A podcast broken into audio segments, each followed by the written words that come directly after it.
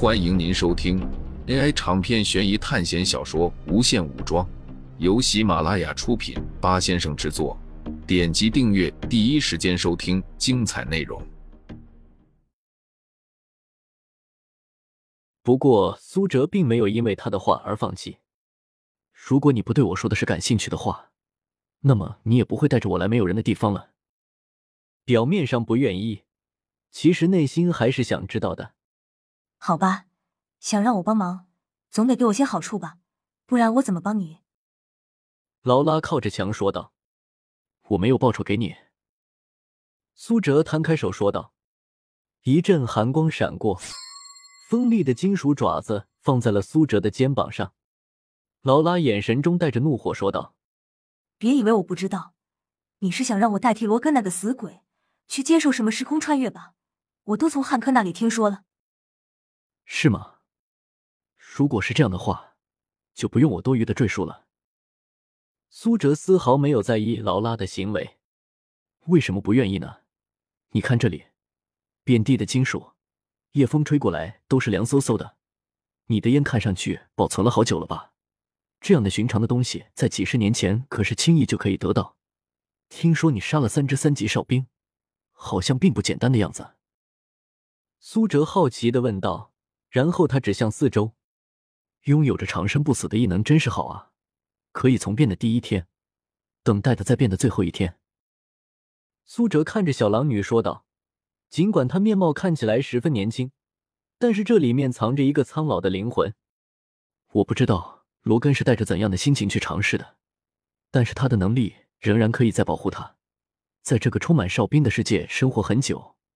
可是他却选择了挑战极限。”冲破十年的意识穿越限制。苏哲一刻不停，一字一句就像是机枪一样扫射过去。苏哲脸上多了几道口子，但是这些血根本就没有掉下来，因为伤势很快就恢复了。不过身体已经非常强大的苏哲被劳拉抓了一下，就撕破了皮肤。不愧是三级变种人里面最强大的战士。金刚狼曾经在特殊的情况下。杀死了一个五级变种人，那个五级变种人应该是叫做凤凰琴。他体内有一个黑暗人格，一直被教授封印着，但是有一天突然爆发了。黑暗的人格拥有破坏的欲望，拥有邪恶的欲望，他可以破坏一切，运用并不被科学所承认的力量，但是最后被罗根金刚狼杀死了。既然劳拉是罗根的复制体，那么他体内的力量不会比罗根差。离我远一点！如果你不想死的话。劳拉说完，整个人跳上了房顶，然后消失在夜色中。第一次的谈判就这样结束。不过苏哲并没有感到沮丧。本次 X 战警考试，他本来就没有打算很快就结束，因为他主线任务给的学分太少了。如果按部就班的完成任务回去，加上之前杀掉哨兵给的学分，可能连五千都没有。如果是这样的话，那么苏哲这一趟考试感觉就跟白来了一样。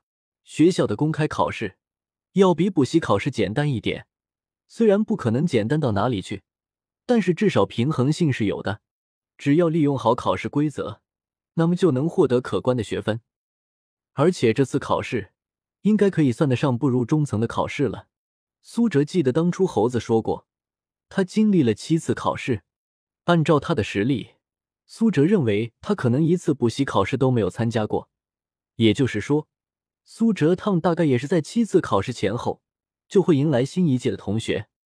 直到现在都没有见过上一届的学长，可能在新同学来了之后会有答案吧。结束了交谈，苏哲来到了冷心的住处。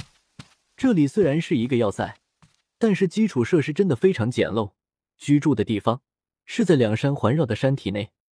根据苏哲的观察，山体里面应该被强大的异能构造过，不然的话，这样的构型早就崩塌了。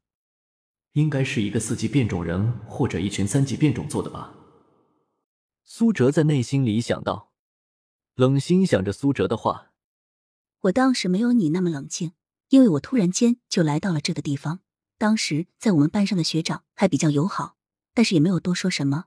我也不知道他们经历了多少次考试。”尽管现在还有很多学生比较弱小，但是总体上，我们已经变得很强了。不过，我依然记得一件事，那就是学期末尾的大清算。”苏哲说道：“这是当初楚门在当选 S 级班长的时候说到过的事情。就连 S 级班都有百分之五的抹杀线，一级班更是达到了百分之五十。所以，我就在想，会不会在新同学来之前，有一次最难的考试，超高的死亡率作为筛选条件，最后在那场考试中活下来的人，可以继续考试。这样的话，就说得通为什么要招收新人了。”因为自身者已经死的差不多了，不过暂时别想那么多。我觉得学校对于这种考试应该会提前通知的。现在应该想想怎么度过这个考试。”苏哲说道。不过他还有一点没有说的就是，下一次考试，整个学校的格局可能会迎来改变。就在这时，门外响起了敲门声：“冷心，快开门，老子活着回来了。”门外响起熟悉的声音。等到冷心打开门之后，孟凡奇一下就跳了进来，但是还没有等他缓过神，就惊讶的说道：“哇，这个男人是谁？难道你？对不起，打扰了你们的好事。”孟凡奇整个就一个戏精一样，从进门前就开始跳。不过等到他仔细一看后，我去，老大，你怎么在这里？孟凡奇想要冲过来抱住苏哲，想表达他令人肉麻的重逢激动。不过苏哲手中冒着黑烟，让他身体在半空中就停住了。嘿嘿，冷静，冷静。